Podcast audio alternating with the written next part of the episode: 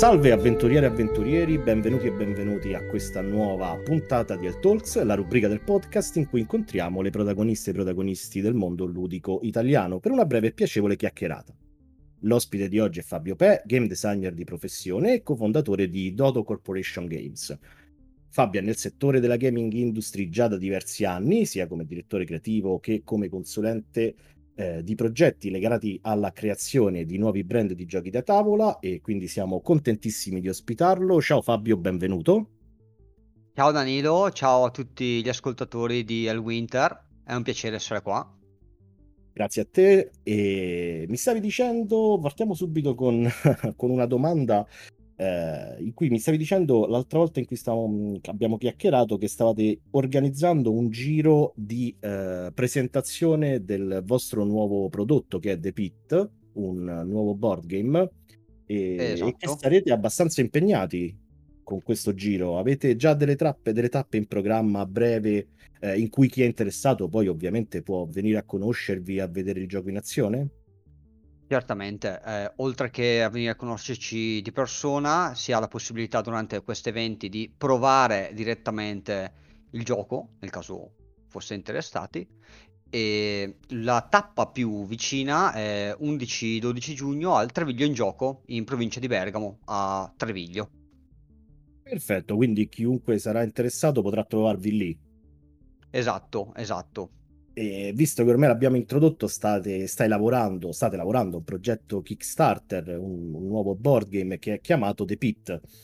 E vuoi dirci qualcosa su questo gioco? Come ti è venuta l'ispirazione? Come, è iniziata questa avventura di sviluppo, insomma, eh, di, questo nuovo, di, questo nuovo, prodotto? Molto volentieri.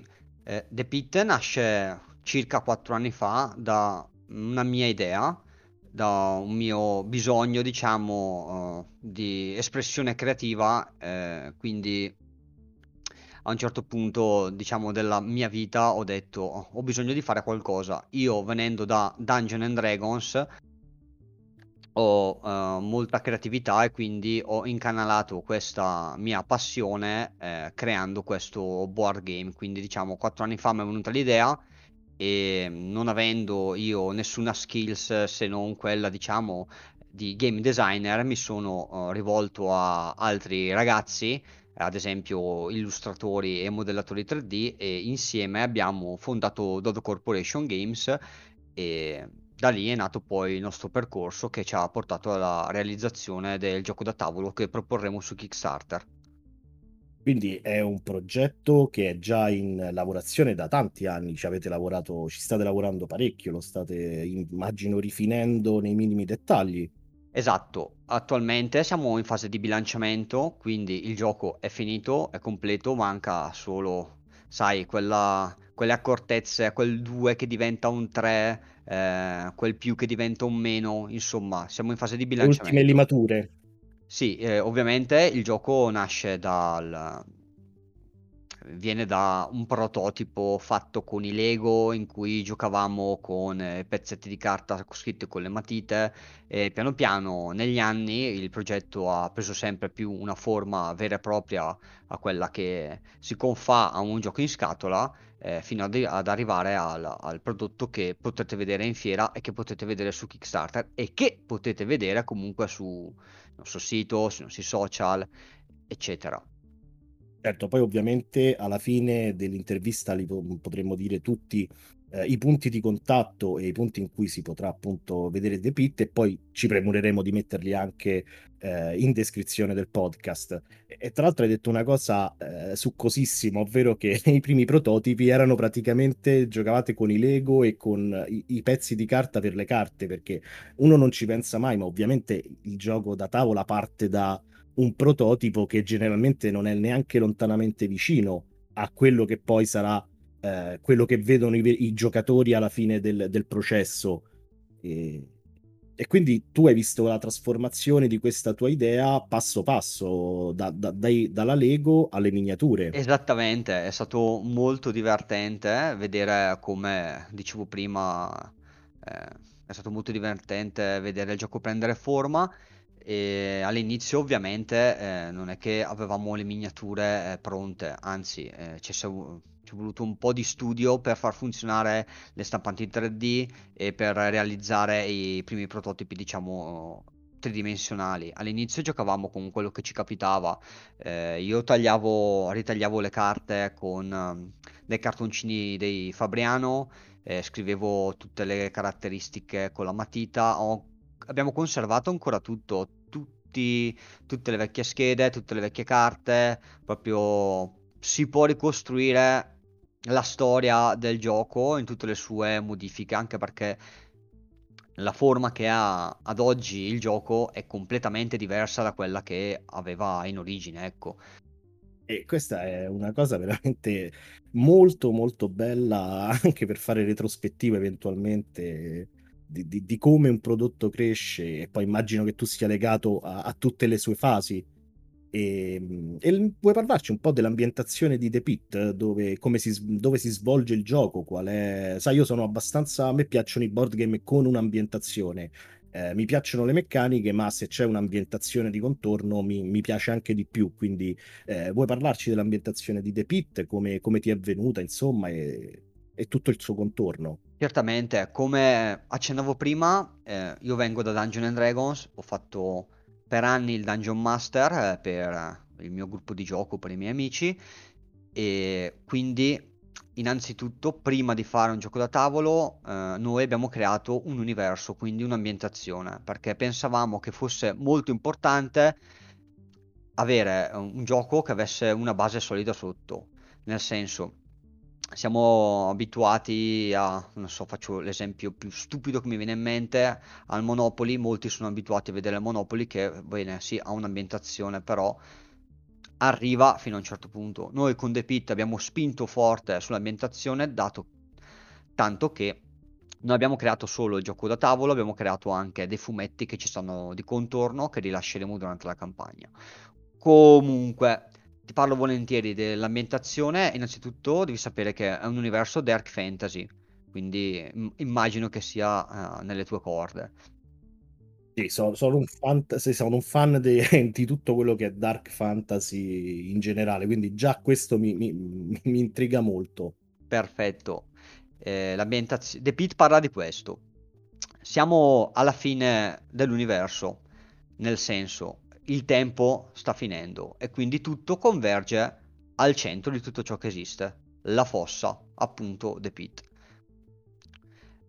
E al centro di The Pit eh, è racchiuso il potere dell'infinito, il potere degli dei, il potere di tutto l'universo. Quindi questi personaggissimi, quindi personalità eccellenti, abbiamo uh, arcidiavoli, semidei, e quant'altro, convergono tutti al centro della fossa per poter stringere questo potere e poter riplasmare quindi l'universo a propria immagine. Molto interessante. Abbiamo, sì esatto, abbiamo i, i personaggi giocabili che sono diciamo vari archetipi, ognuno, ripeto, con eh, le, la propria storia, ognuno per eh, i propri motivi giunge nella fossa eh, con le sue intenzioni, con uh, i loro intenti a tavolo. Alla, alla, fine, nel senso, se leggi un libro, se guardi un film, se leggi un fumetto, ok, la storia comunque scorre ed è chiara. Un gioco da tavolo è un po' più difficile mettere insieme i tasselli. Noi abbiamo optato per una narrativa silenziosa e quindi la storia viene raccontata nei dettagli, nei dettagli delle illustrazioni e in alcune frasi che si possono leggere sulle carte o, o sulle schede. Quindi ogni... Nei, nei flavor text. Esattamente, ogni immagine è collegata a un'altra immagine, ma questo sarà il giocatore a doverlo collegare, quindi a sapere quale personaggio è legato a quale altro personaggio e qual è la storia che li lega.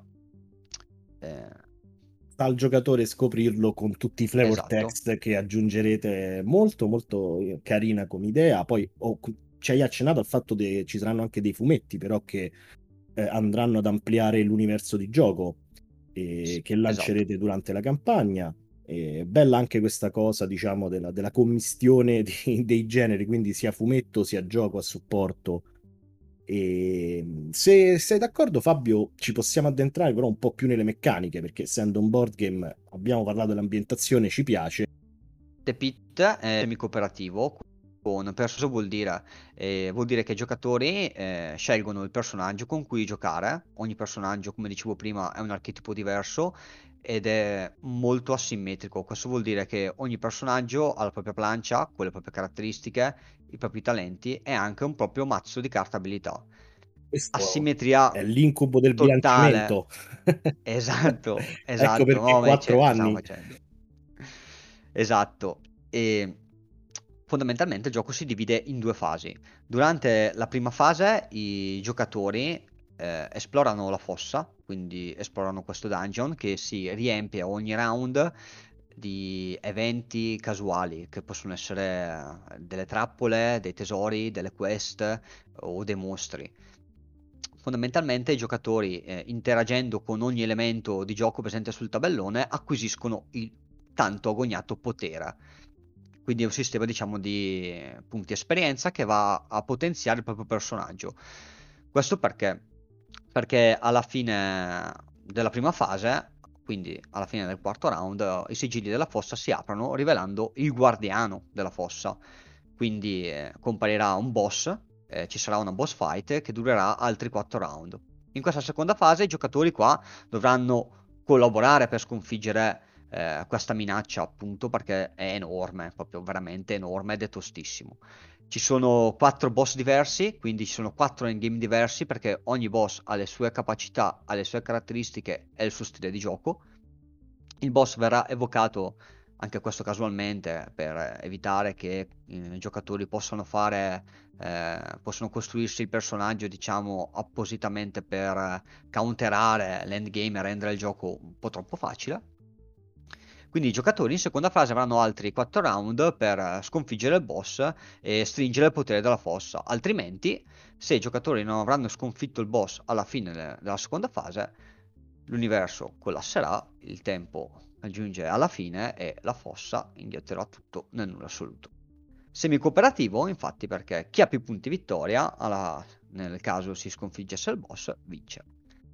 Quindi due fasi, quindi il gioco è ben distinto in due fasi, diciamo la prima di crescita dei personaggi e, e la seconda in cui invece una volta che eh, si sono, si spera, equipaggiati a dovere per affrontare la minaccia finale, insieme i personaggi vanno ad affrontare quindi questa minaccia finale.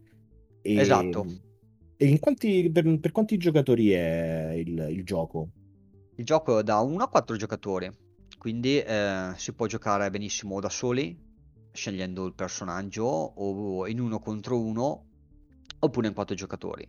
E il gioco è molto veloce, io capisco molto, capisco benissimo che uno appena sente oh mio dio dungeon crawler eh, avremo mai tempo avremo, ci basterà mai la nostra vita per giocarci?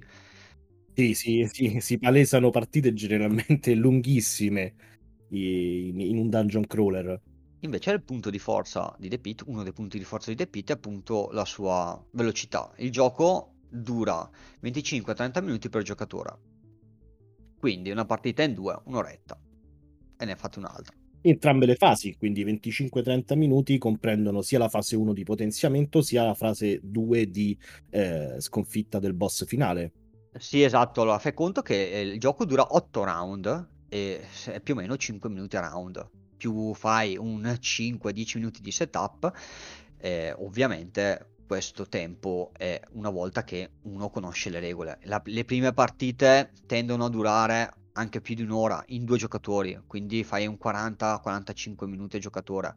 Ma una volta che tu uh, mastichi il regolamento, che è assolutamente semplice, non c'è nulla di complicato. Il gioco è articolato perché ci sono tante cose ma è molto semplice e molto snello. Ed è stato ed è un altro dei punti di forza di questo gioco. Ed è diciamo uno dei feedback che ricevo più spesso appunto mi aspettavo un gioco pesantissimo e invece eh, e invece ragazzi è veramente veramente semplice. Eh, questi due fattori velocità e semplicità di apprendimento aiutano molto secondo me Depita a renderlo a rendere The Pit appunto un gioco molto uh, appetibile. Attenzione, semplice da imparare, ma difficile da masterare. Ah, ok. Un- eh, comunque, eh, come dicevi, ci sono quattro personaggi, ognuno diverso eh, dall'altro, oltre a quattro boss finali che ovviamente vanno a cambiare ogni volta l'endgame. Quindi, giustamente, eh, il regolamento sì può essere semplice, ma immagino che ci sia anche poi eh, una specie di build eh, del, del, PG che di volta in volta ovviamente eh, deve essere affrontata diversamente anche in base a, a, allo schieramento iniziale, a quello che viene eh, pescato inizialmente quando si crea il tabellone. Esattamente, fondamentalmente i personaggi hanno un ramo di talenti che, con cui sbloccano abilità passive e diventano più forti. Questo ramo di talenti ha principalmente due strade e quindi a seconda o dello stile di gioco del giocatore esempio stupido, mi piace più giocare in difesa o mi piace più giocare in attacco, o a seconda dell'evenienza di come si forma la mappa durante i primi round di gioco o a seconda di come sta giocando il nostro avversario, allora noi potremo andare a personalizzare la build per ottimizzarla secondo il nostro, il nostro pensiero. E senti un po' di questi quattro personaggi qual è il tuo, ci puoi spoilerare qual è il tuo preferito per un motivo o per un altro, eh, perché magari è quello che, su, a cui sei più affezionato o quello che a te ti piace proprio di più giocare?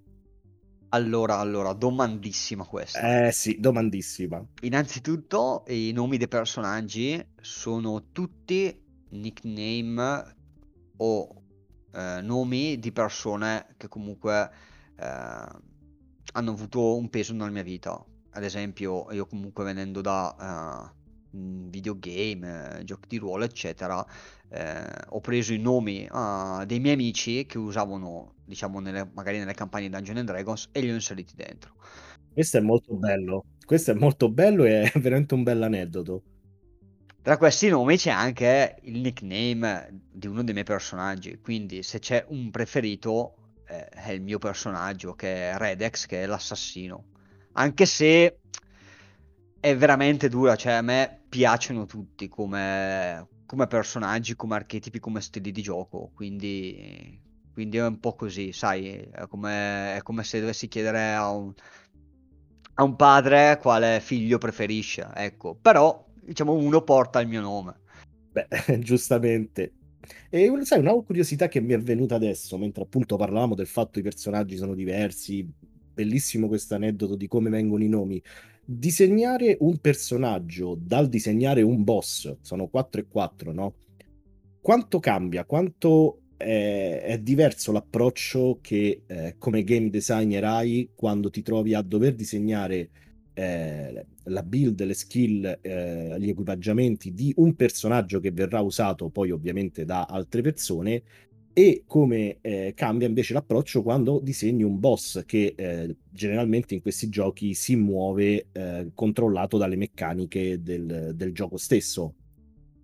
Uh, diciamo che sono due facce della stessa medaglia perché le meccaniche globali rimangono sempre quelle, quindi diciamo il movimento, la fase di combattimento e queste due fondamentalmente rimangono sempre le stesse.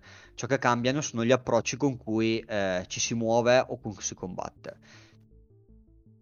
Come faccio a capire se un personaggio è bilanciato? Fondamentalmente lo gioco in solo. Come ripetevo, questo gioco è, è giocabile anche da solo. Io devo riuscire a finire il gioco con il personaggio quando io arrivo al punto che finisco il gioco col personaggio, ovviamente non deve essere troppo facile, troppo difficile, ci deve essere un giusto livello di frustrazione.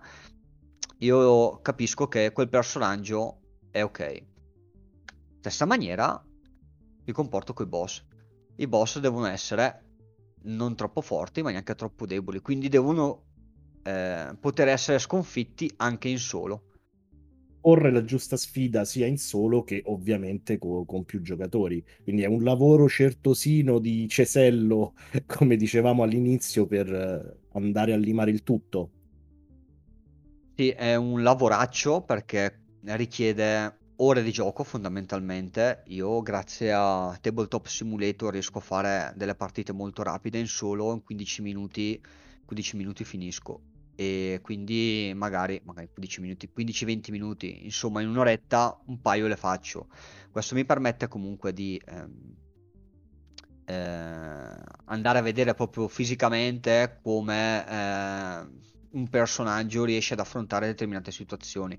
Avendo però quattro boss e quattro personaggi, un personaggio deve cavarsela bene o male su quattro boss. Poi c'è sempre il personaggio che quando arriva quel boss lì dice ai ai ai ai. Ad esempio c'è uno di questi, di questi guardiani che come potere inibisce i teletrasporti. C'è un personaggio che punta tutto sui teletrasporti, non tutto ma parecchio. E se esce quello e tu hai quel personaggio lì, devi proprio essere forte, forte, forte, forte. Infatti, tra l'altro, è anche eh, il personaggio che secondo me scala eh, a un livello, diciamo che ha un livello di difficoltà maggiore rispetto agli altri. Diciamo che c'è sempre c'è il personaggio facile da usare, i personaggi medi e il personaggio difficile. E poi ovviamente cambia il grado di soddisfazione però che ti danno quando, quando riesci a vincere e a finire la partita comunque, perché eh, vincere con quello che è il personaggio più difficile da, eh, diciamo così, ehm, da giocare, da sviluppare eh, e tutto quanto, ovviamente poi ti dà anche una soddisfazione maggiore però. Assolutamente sì. E hai citato Tabletop Simulator, eh, quindi voi avete anche un template eh, o pensate di far uscire un template per, eh, per Tabletop Simulator? È disponibile la demo gratuita di Tabletop Simulator, eh, disponibile sul nostro sito internet, basta sottoscriversi e volendo si può provare la demo. Demo perché? Due personaggi, un boss diciamo quelli eh, più facili da giocare e quelli un attimo più bilanciati che comunque eh, ti permettono un, di conoscere il gioco perché poi tutto il resto degli elementi di gioco è presente e di farti un'idea quindi delle meccaniche e se effettivamente un gioco può essere eh, delle tue corde o meno. E comunque non è assolutamente una cosa, una cosa da poco. E ehm, hai detto all'inizio che eh, svilupperete, eh, a breve partirà in realtà eh, la, la, campagna Kickstarter, quindi penso avete già sviluppato tutti i vari stretch goal e, e come affrontare questa campagna, visto che siete addirittura d'arrivo. Eh, quello che, che, che, mi incuriosiva e che incuriosisce spesso eh, anche tutti gli ascoltatori eh, del nostro podcast è quanto è complicato effettivamente andare a studiare una campagna Kickstarter e andare anche a mh, elaborare quali devono essere gli step eh, per far sì che la campagna funzioni in maniera ovviamente eh, fruttuosa. Sarò sincero in onore degli ascoltatori del podcast fare una campagna Kickstarter, penso che eh, seguirla, svilupparla, entrare nella mentalità, penso che sia stata la sfida più grande che io abbia mai affrontato nella mia vita, perché non è assolutamente una cosa semplice vedere un Kickstarter, un crowdfunding in generale dall'esterno è totalmente diverso che viverlo, svilupparlo e seguirlo. Perché? Perché eh, le campagne Kickstarter eh, devono saper eh, far sognare l'utente. Tu non stai vendendo qualcosa che effettivamente uno compra e il giorno dopo con Amazon, faccio un esempio, può averlo a casa e toccare con mano. Uno sta finanziando un progetto che arriverà nel tempo. Quindi bisogna saper catturare l'attenzione come con il marketing. Esistono un'infinità di modi di come posizionare eh, gli oggetti nelle immagini, che colori usare, come comunichi con il tuo pubblico, ma creare già anche solo un pubblico eh, attraverso, eh, cioè farsi conoscere è fondamentale ed è anche molto difficile, quindi eh, social media, gruppi, eh, gruppi Telegram, sponsorizzazioni, fiere, fai, vai in giro per ludoteche, è tutto un lavoro che richiede tempo, te- eh, richiede risorse e richiede ovviamente denaro. Un'altra cosa che bisogna tener conto è l'offerta. L'offerta sul Kickstarter è fondamentale. Il gioco deve essere in linea con i prezzi, quindi nel senso, anche se sei, nel nostro caso, eh, un editore indie che ha il nostro primo progetto, dobbiamo comunque proporre eh, al pubblico un gioco che sia in linea con i prezzi anche degli altri editori, perché comunque, nel senso, giustamente uno dice, perché dovrei spendere eh, 20 euro in più, no? Eh, quando magari eh, l'altro, oh, se vai a vedere un altro editore, mh, mm, i prezzi sono più bassi. Bisogna eh, preparare agli scratch goals. Tu citavi giusto, eh, citavi eh, giusto bene prima. Ok, preparare gli scratch goal ha un costo, quindi non solo di progettazione, ma anche di eh, proprio realizzazione, perché comunque tu lo scratch goal devi averlo pronto. Non puoi, o almeno i primi, cioè devi averli già fatti, devi averli già testati, devono essere già pronti a essere inseriti e commentati con i vari update Certo, non puoi improvvisarlo nel momento in cui esatto. raggiungi determinati, ovviamente è un, tutto un lavoro di pianificazione che avete fatto prima e che hai fatto prima. Esatto. Eh... È, un lavorone, è un lavorone la campagna Kickstarter. È un costo che non sai se ti rientra, nel senso arriverai con lo stretch goal, comunque tu hai speso tempo, ad esempio nost- i nostri primi stretch goal alcuni dei primi saranno eh, l'upgrade di alcuni standees nel gioco a, a miniatura. Noi le miniature le abbiamo già realizzate tutte, i modelli 3D, abbiamo già anche eh, fatto dei prototipi, le abbiamo anche già dipinte. Questo, tutta questa operazione ha avuto un costo. Arriveremo con lo scratch goal? Sì, bene, non arriveremo, è stato un investimento. Quindi comunque, è, come dicevamo, la campagna Kickstarter è veramente forse eh, la parte più complessa alla fine della, della, realizzazione del progetto, la parte che ti porta via più, più tempo, da come, da come dicevi tu, e soprattutto anche più sfidante forse.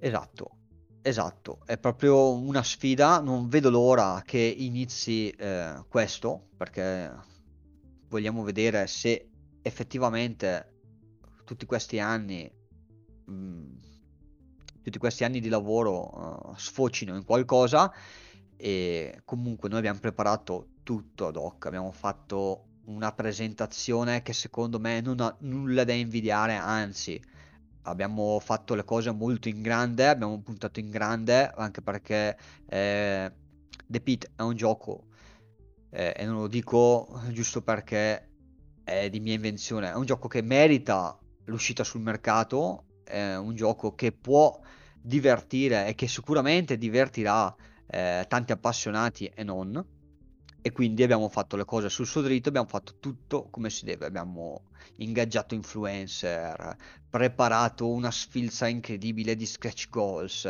eh, fumetti omaggio, insomma abbiamo fatto, abbiamo, abbiamo fatto secondo me veramente un bel lavoro. Stiamo ancora finendo gli ultimi, eh, gli ultimi ritocchi, infatti manca veramente pochissimo al Kickstarter, saremo live il 14 giugno e adesso stiamo diciamo sistemando gli ultimi dettagli per poter eh, partire al 100% delle nostre forze. Manca davvero pochissimo, quindi veramente pochi, pochi giorni. Sei, sei emozionato per, per questo inizio di, di Kickstarter? Guarda, sono un tornado di emozioni. Immagino. Senti, posso dirti una cosa? A me dei Kickstarter piacciono tanto gli stretch goal e tu hai detto che ne avete preparati un bel numero. Ce ne vuoi dire un paio che a te piacciono proprio? Un paio che tu dici voglio che ci arriviamo perché valgono proprio la pena di essere messi e di essere giocati? È un'altra domanda difficile come qual è il tuo personaggio no. preferito? No, no, assolutamente sì. Eh, come primi sketch goal, fondamentalmente, allora, noi il gioco l'avevamo pensato tutto full miniatura, quindi tutti gli elementi di gioco era eh, bel pezzo di plastica molto bello. E poi rendendoci conto dei, dei costi che hanno effettivamente poi eh, industrializzare un prodotto del genere, eh, abbiamo ripiegato su fare alcuni elementi in miniatura, quindi i personaggi, la fossa, i boss saranno de, de, delle belle miniature e tutto il resto lo faremo in, in cartoncino. Ovviamente i primi sketch goal, oltre che aggiungere elementi di gioco, perché eh, ogni ogni due upgrade ci buttiamo dentro una novità, perché giustamente negli sketch goal devi anche aggiungere contenuto di gioco. Sì.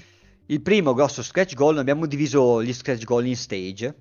Eh, il primo stage è il chaos stage che culminerà con la nuova modalità di gioco. La nuova modalità, ah, una cosa che beh, poi mi, alla, mi allaccerò dopo. No, la nuova modalità di gioco che è la vera modalità di gioco con cui The Pit nato la modalità Chaos, una modalità esclusiva per 4 giocatori in cui dura è molto più longeva perché perché non, il, il, guardiano non è che un misero servitore, non è che un lacché, un non nulla paragonato al Pit Lord, il vero padrone di colui che tesse le trame dell'annichilimento cosmico. Se raggiungessimo la fine del Chaos Stage verrà quindi rivelato il Pitlord con tanto eh, di miniaturazza, mm, scheda, carte, tutto, eh, si aggiunge proprio una terza fase al gioco eh, che va a, ad allungare eh, il, il, contenuto. Ovviamente è una modalità aggiuntiva che un, un giocatore potrà scegliere eh, se adoperarlo o meno, però perché no? Certo, però è comunque eh,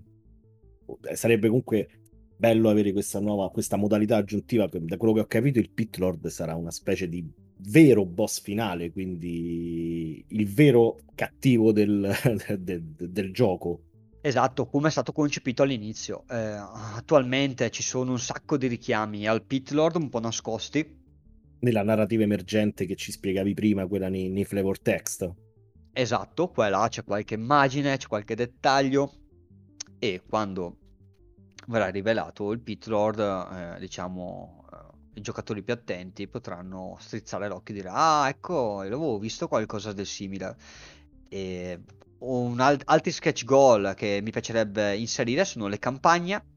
Abbiamo pensato una campagna per ogni personaggio da giocare in solo, che proprio diciamo variano il gioco proprio con degli eventi eh, specifici succedono diciamo molto guidato che aggiunge storia e profondi- appunto profondità alla narrazione del gioco. Quindi non c'è più il setup variabile che abbiamo nelle partite normali, eh, se ho capito bene, ma ci sarà proprio un setup fisso e una storia da seguire step by step. Allora, uno setup variabile eh, ci sarà comunque, però ci sarà, eh, sarà molto più guidato eh, l'evoluzione del gioco durante i round, quindi eh, una modalità, diciamo appunto, più campagna, ovviamente, più esatto, narrativa. Esatto, molto narrativa. Un'altra cosa che volevo dire è noi rilasciamo The Pit con varie modalità di gioco. La classica è la semi-cooperativa, quindi come dicevo, sconfitto il boss, eh, chi ha più punti vittoria vince. Tuttavia Però il gioco... abbiamo parlato. Esatto, tuttavia il gioco può essere giocato anche in modalità full cooperativa per chi eh, per chi non vuole rovinare il proprio fidanzamento o le proprie amicizie.